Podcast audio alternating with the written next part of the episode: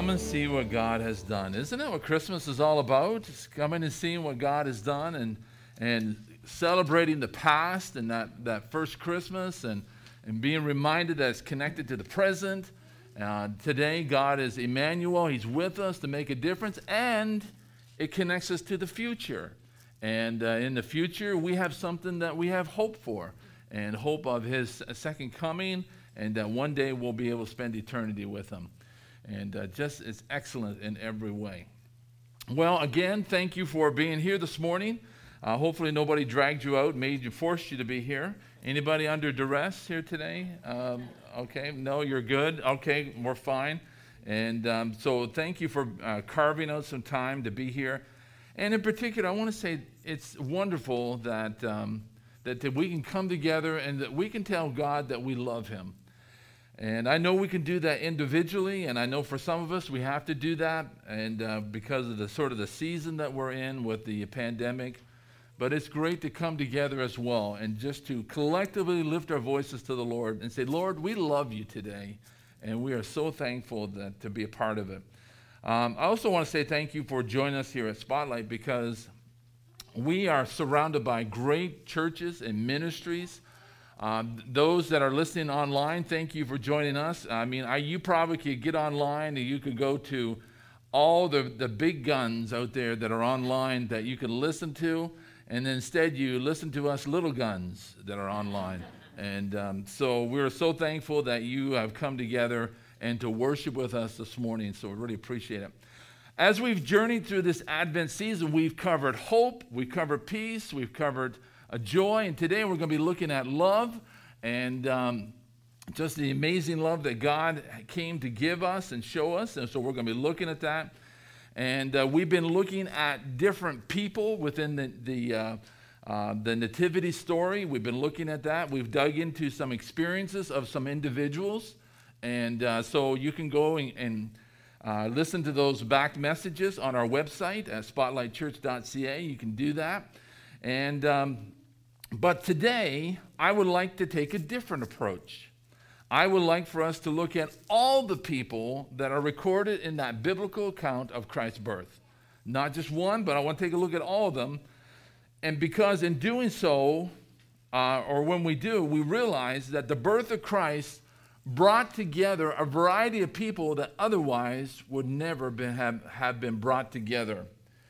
They've been brought together uh, across many different divides, many different barriers, that people were brought together otherwise who would never sit at a table together. They had so many different contrasts that, that you could never get them into the same room. But because of what Jesus did and how he was born into the world, that first Christmas brought together all of these people and brought them together under the banner of love. Christ's amazing love that crosses divides, it pulls down barriers, it overcomes borders, and does amazing things. And today, I want to remind us of that, that as we worship here, that that's what that first Christmas is all about. As we walk through the story, we see Zachariah and Elizabeth and Mary and Joseph. We see the old and we see the young being brought together. We see the prophets of the past and the covenants of Israel's past being brought together and connected to the coming Messiah and the future hope that Jesus came to bring. We meet in the, the Christmas story, we meet the shepherds and the angels. We meet those who are of earth and those who are of heaven. And he brings them together. He brings together the physical and the spiritual. And, and as um, they go into the stable. He even brings the animals into the picture. Isn't that great? He connects all of creation through that first Christmas story. There's also, and let's not forget about them, those mysterious visitors from the east, and we know them as the Magi. We're not sure, entirely sure who they, who they were, but we know that they followed the star a long distance to find and to worship this promised Messiah. Some scholars feel that they may have been from China, but we don't really know all the details about them.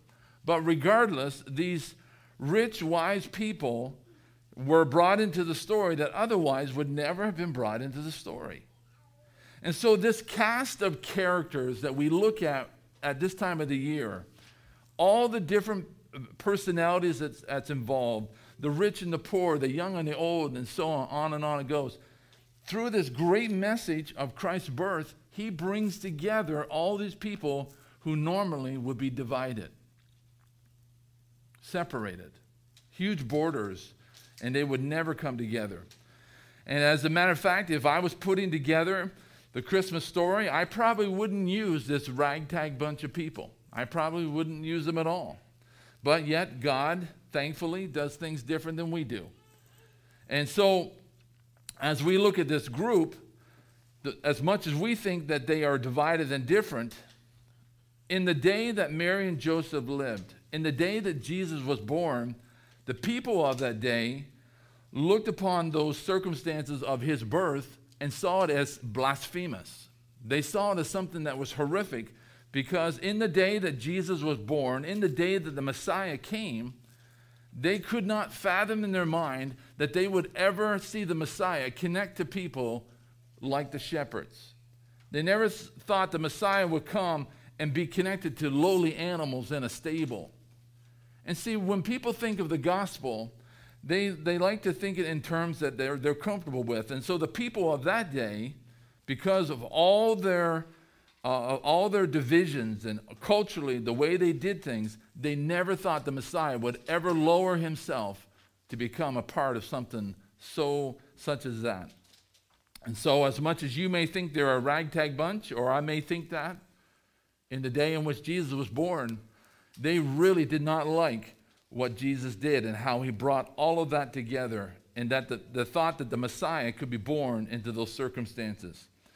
But you know what? It's only Jesus that can step onto the scene and bring together people otherwise who wouldn't be brought together. Matter of fact, just look at us here today. You know, Jesus brings us all together here today. And to, because of Jesus, we gather here. We have different personalities, different backgrounds.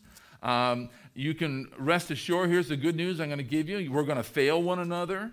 All right, isn't that great news that you're going to fail each other? You know, you can turn to the person beside you and say, hey, you're going to fail me. Um, you know, you can do that if you want. It's not very encouraging, but, um, but you can do that. But it's because of Christ that he brings us together. And like he did on that first Christmas, he still does it here in the year 2020 when we're looking to rediscover Christmas and rediscover what it's about. Jesus is still pulling down barriers. He's still given us the power to be able to restore broken relationships. He gives us everything we need to live a faith that is vibrant and alive in every way. And so today, I want to give you just a, a few things. And of course, being a good preacher that I am, there's always three. All right? So I want to give you three things as we talk about love today and how love brought together all those different personalities and those different uh, people of that first Christmas, how Christ's love is still bringing us together today if we give it a chance. And let me stop here and say this. Christmas for a lot of people is very romantic feelings. Romantic, you know, we gather around the Christmas tree and we have eggnog and the family is all having a big group hug and you know some people have that experience but not everybody. Oftentimes christmas reminds families of just how far they are apart.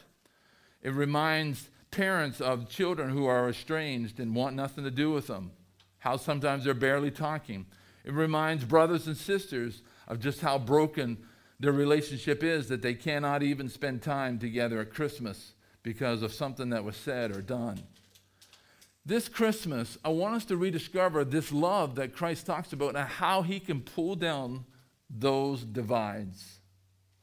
How mom and dads can again talk to their kids, and kids can talk to their parents, and husbands and wives who feel that they have insurmountable obstacles that keep them from having a good marriage, that they can pull that down, but they've got to put this love that I'm going to talk about today through Christ They've got to put it first because humanly, in and of ourselves, we will never love the way we need to love. We will never have the power to love the way we need to love unless we lean on Christ. So let me give you three ways that you can tap into this love and to be reminded of it today.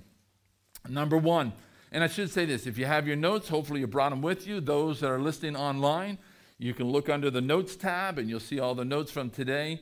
And uh, just encourage you to use those if you could. First of all, Christ is love embodied. Isn't that a great word? Embodied. I just want to throw out a kind of a nice word to make you think I was intellectual, uh, in case you didn't think that already. But Christ's love is embodied. So, what does the word embodied means? It simply means to give shape to. To embody something means to give shape to it. And what Christ did by that first Christmas is that he gave shape to what love actually looks like. When he was born, he showed us, not only in his birth, but also through his earthly ministry, he showed us what love actually looks like. And that's what I want us to realize this morning that as we celebrate Christmas, we need to be reminded that the love he came to bring, he came to show us what that love actually looks like. And for a lot of people today, we don't know what love looks like. We see the world's concept of love. Sometimes it's, it's, it's obsessed with physical uh, um, attractions and all kinds of things like that.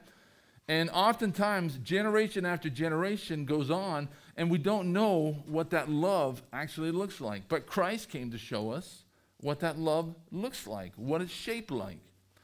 And so the Bible talks a lot about love in many places.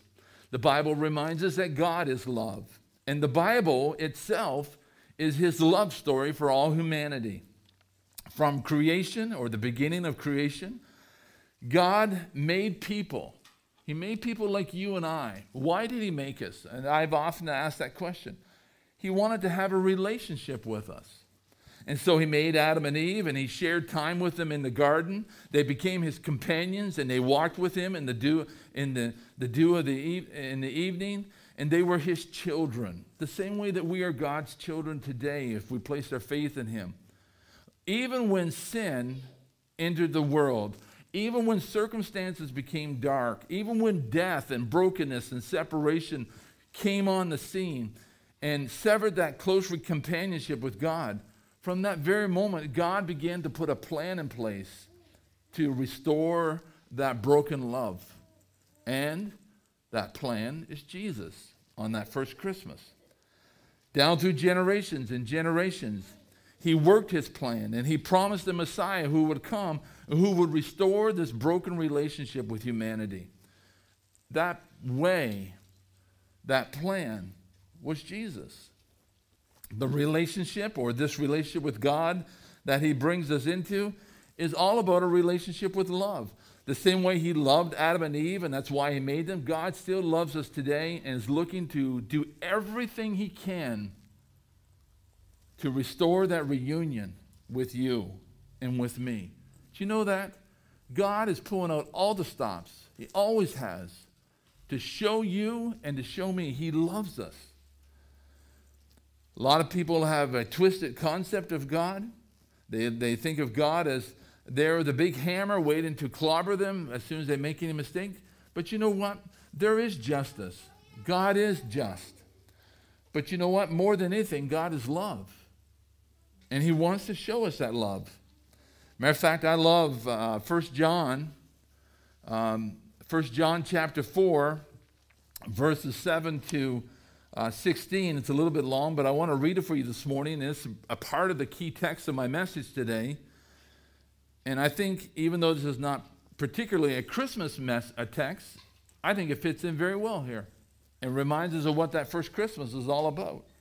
It says this Dear friends, and listen to this let us love one another, for love comes from God. Everyone who loves has been born of God and knows God. Whoever does not love does not know God, because God is love. This is how God showed his love among us. He sent his one and only Son into the world that we might live through him. This is love, not that we love God, but that He loved us and sent His Son as an atoning sacrifice for our sins. Praise His name. Dear friends, since God so loved us, and let me put it this way since God so loved you, we also ought to love one another. No one has ever seen God, but if we love one another, God lives in us, and his love is made complete in us. This is how we know that we live in him and that he is in us. He has given us his spirit. And we have seen and testified that the Father has sent his Son to be the Savior of the world. If anyone acknowledges that Jesus is the Son of God, God lives in him and they in God. And so we know and rely on the love God has for us. What a great passage. What a great passage. It reminds us of what Christmas is all about. It's about how Christ came to show us, to embody what that love is. But you know what? Sometimes we don't always fully understand what we ought to do. John tells us from that passage that God is love, that God personifies it, that love is his nature, and he showed us everything he could by sending Jesus. Let us remind us today at this Christmas to rediscover that when we come to Jesus and we give him our lives, and if you're a professing believer this morning and you've asked Jesus to hit the reset button on your life, you've asked him to come into your heart, and you've asked him to, to, to, to live with you and to dwell with you, and that you, he would be your father. When you did that, he restored a love in you that was broken before. We are called to fulfill his love. We are to live as he lives. And when it comes to God's love, it should be something that fills us, that fuels us every day. When things are looking dark and empty and shallow and broken, God's love gives us the fuel in our tank to move forward and to do what needs to be done. To say things that need to be said in a, in a healing way instead of saying it in a destroying way. God fuels us and fills us with his love so that we can pull down barriers and, and strongholds, that we can say things to people who hurt us, we can turn around and we can love our enemies. And see, that's the kind of love that he came to show us how to live. It's amazing today how people are so temperamental, so sensitive. Everyone today seems to be offended. You, you say the slightest thing, I can't believe you offended me. I, I break this relationship with you and I go someplace else. It's amazing how we live in a throwout world where relationships are nothing. But with God, it's not that way. His love is so incredibly powerful that instead of walking out on one another, we can bring healing to one another, but only as we learn to live the way God wants us to live and through His love. Number two, love defines and propels us. Love defines and propels us. I, by the way, I like this mask that I'm wearing because I can flip it up and, and breathe. So it's good. Yeah. I'll get a few letters about that. So. So love defines and propels us. I want to remind us today that we need to ask what defines your life? Are you a loving person? Or are you the kind of person that is harsh and judgmental? When it comes to our lives and the way we ought to live them, love should be something that defines us and motivates us and, and moves us forward in life. Jesus did everything he can to bring restoration. Jesus did everything he can to show love to a broken world. That's why he was born in a lowly manger to Mary and Joseph. Even through his earthly ministry, especially towards the end, he gathered with his disciples there in their last Passover meal together, and he tells them this, step, this in John 13. He says this in verses 34 to 35. He says, A new command I give you love one another. As I have loved you, you must love one another. By this, everyone will know that you are my disciples if you love one another. Let me say that last part. By this, everyone will know that you are my disciples if you love one another. What defines us? He tells us right there. What defines us is how good are we at loving one another? And how does that love propel us and move us forward in life? As Jesus was teaching his disciples, he wanted them to make sure that he, they loved like he did. And I think today, God is saying to you and I this morning, especially in the Christian church, that when the world is so quick to be pitted against one another, we need to be quick to love one another. Instead of following the pattern of the world, we need to follow the pattern of Jesus. And he wanted to make sure his disciples loved like he did. And that's why he said, Everyone will know that you are my disciples if you love one another. Does love define your life? Jesus wanted it to define his disciples. And, and they will know that they are followers Jesus by how they love one another. So love is what defines us. What love is what should mark our lives. Love is what should characterize us. A friend of mine planted a church, and their tagline was the church that love is building. I love that. The church that love is building. What's building our church here at Spotlight? Is it just simply tolerance? Is it simply getting by? That's not enough. We need to be a people who love beyond the surface. We need to be a people who love beyond the chaos, beyond all the challenges. We need to be people who are marked, who are defined, who are characterized by people who love one another. We can go to churches all across our nation that, that have more money than we do, that have more everything than we do. But you know what? At the end of the day, you know what makes a difference about why people like going to a church? Is how we love one another. Can I get a big amen? amen? How we love one another is more important than anything else. Yes, we need to hold on to the, the biblical truths. But you know what? If we have all the knowledge there is, and we know every Bible verse there is, but we don't love one another, we have nothing. Love is what defines us. It should. You know what? When I look at the church, I can always point my finger at some pretty big wrongs that we've done in the church. Not us particular here at Spotlight. We haven't done anything wrong. No, we're perfect. Other churches. You know, I can point to all kinds of wrongs and say, wow, I just kind of cringe and I'm embarrassed by what they have done.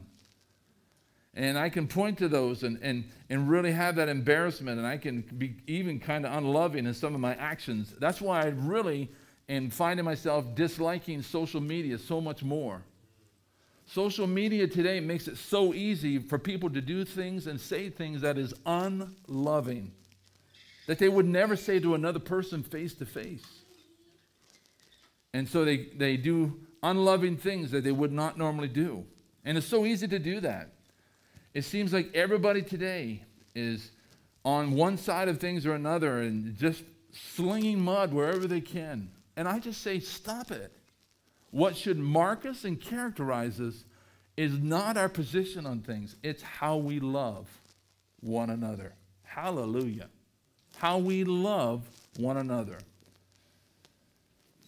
But instead of looking at other people, what about looking at ourselves too? None of us are perfect.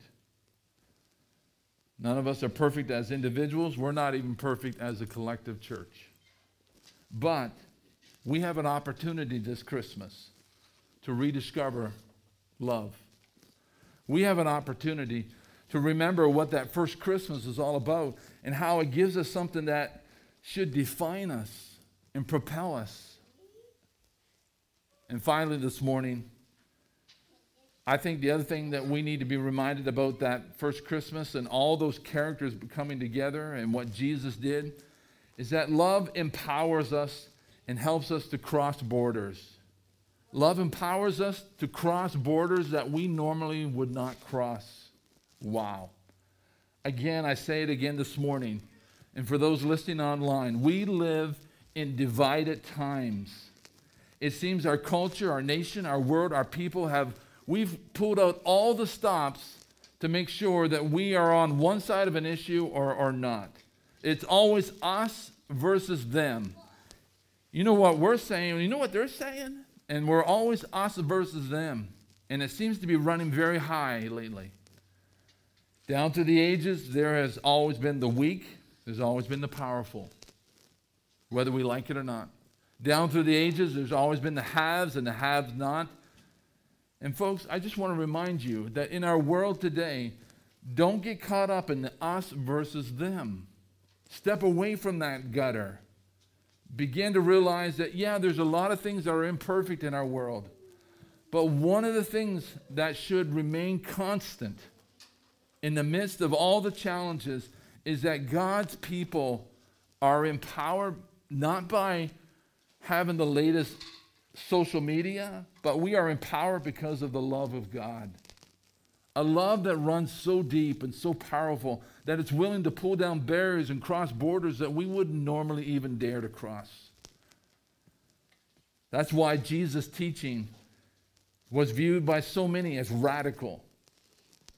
It's why God's love, even today, is so radical. Jesus said in Matthew chapter 5, verses 43 to 44, he says, You heard it said, love your neighbor and hate your enemy. But notice what Jesus said that was so radical in his day. He says, But I tell you, love your enemies and pray for those who persecute you. I want to challenge you this morning as we rediscover Christmas and the, the power of all these things behind me here, the words that are written on the wall. I want to challenge you to think about the, what kind of love you have in your life. Do you have a love that empowers you to go and to mend a fence that is broken? To ask forgiveness of someone that maybe you have offended? To bring healing to a family relationship that needs to be mended and healed? God love gives us the power to cross borders and to cross divisions that have been broken and begin to bring healing and to bring hope. Hallelujah. Jesus didn't only tear down the walls of divisions when he was born, Jesus is still tearing down the walls today. In his earthly ministry, he befriended tax collectors, and he even invited one named Matthew to come and be one of his disciples. He spoke with a Samaritan woman, Lord forbid, at the well. And he broke all societal taboos to speak to her. And because Jewish men, especially, did not talk with women in public. Jesus, when the Roman soldiers were forcing people to carry their, their, their pack for, for a mile, Jesus radically in his love said, Well, don't only carry it one mile, carry it two. Jesus has constantly modeled for us and showed us that love should power us and should cause us to break down barriers, to break down cultural, spiritual, political, and racial barriers. And He calls us to do the same thing He did. So this morning, I want to encourage you. I get passionate about it because sometimes I think we've settled for a cheap Christianity but we need a love that Jesus modeled for us to unfold in our lives today. And as a matter of fact, if Spotlight Church has any hope of reaching one tenth of our city for Jesus Christ, it isn't because we choose the right marketing. It isn't because we choose, you know, all the glitz and the glamour, and, and it isn't because I bring in some smoke machines and fill this place with smoke. It's going to be because of God's love that flows from us to a lost world. That's what's going to make a difference. His love is so powerful, it can cause us to pull down those barriers and divides that otherwise we could never, ever do it. In conclusion, this morning, I want to ask you about your life. The greatest humility you can show is in loving somebody else. It's hard. It's hard to show that love sometimes, especially to people who are not so loving. Not everyone is easy as love as to love as I am, right? Thought I'd throw that in there. Just got to help you out. But not everyone is easy. But you know what? The most humble thing we can do is to love someone else and put them first. Sometimes love means taking that first step. Love means taking that simple step and saying to somebody, you know what? I'm sorry. The greatest gift that we've been given at Christmas is that we've been given a gift of a love that is not shallow, a love that has depth, a love that does not walk out on us, but a love that walks in and can make an incredible difference.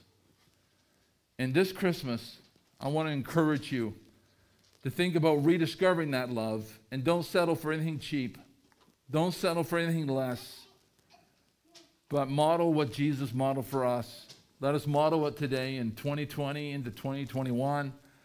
Let us be a people who says, "Oh, wow. Those folks, they really love one another and they'll love you too." I want to give you this closing word. It's called the benediction. It comes from Ephesians chapter 3, verses 17 to 19. This is the best thing that I could pray over you this morning. So why don't you stand with me and just give me an opportunity to ask God's benediction on your life, on your home, on your family. And it's this. And I pray that you, being rooted and established in love, may have power together with all the Lord's holy people to grasp how wide, how long, how high, how deep is the love of Christ. And to know this love that surpasses knowledge, that you may be filled to the measure of all fullness of God. Folks, that's my prayer that I pray over you this morning. Heavenly Father, thank you for this day.